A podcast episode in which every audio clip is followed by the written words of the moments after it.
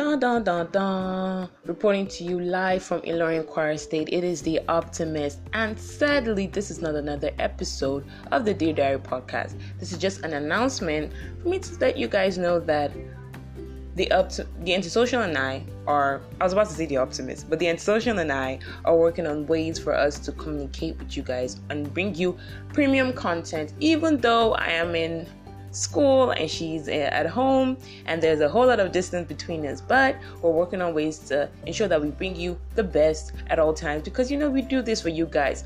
Also we want you guys to know that based on um, everything that has been happening in in Nigeria, we actually had this idea before, but it, it just decided to we just decided to speed it up. We're going to start our Japa series and you don't know what japa is, go and check Twitter. Everybody wants to japa from this country based on the economy and everything.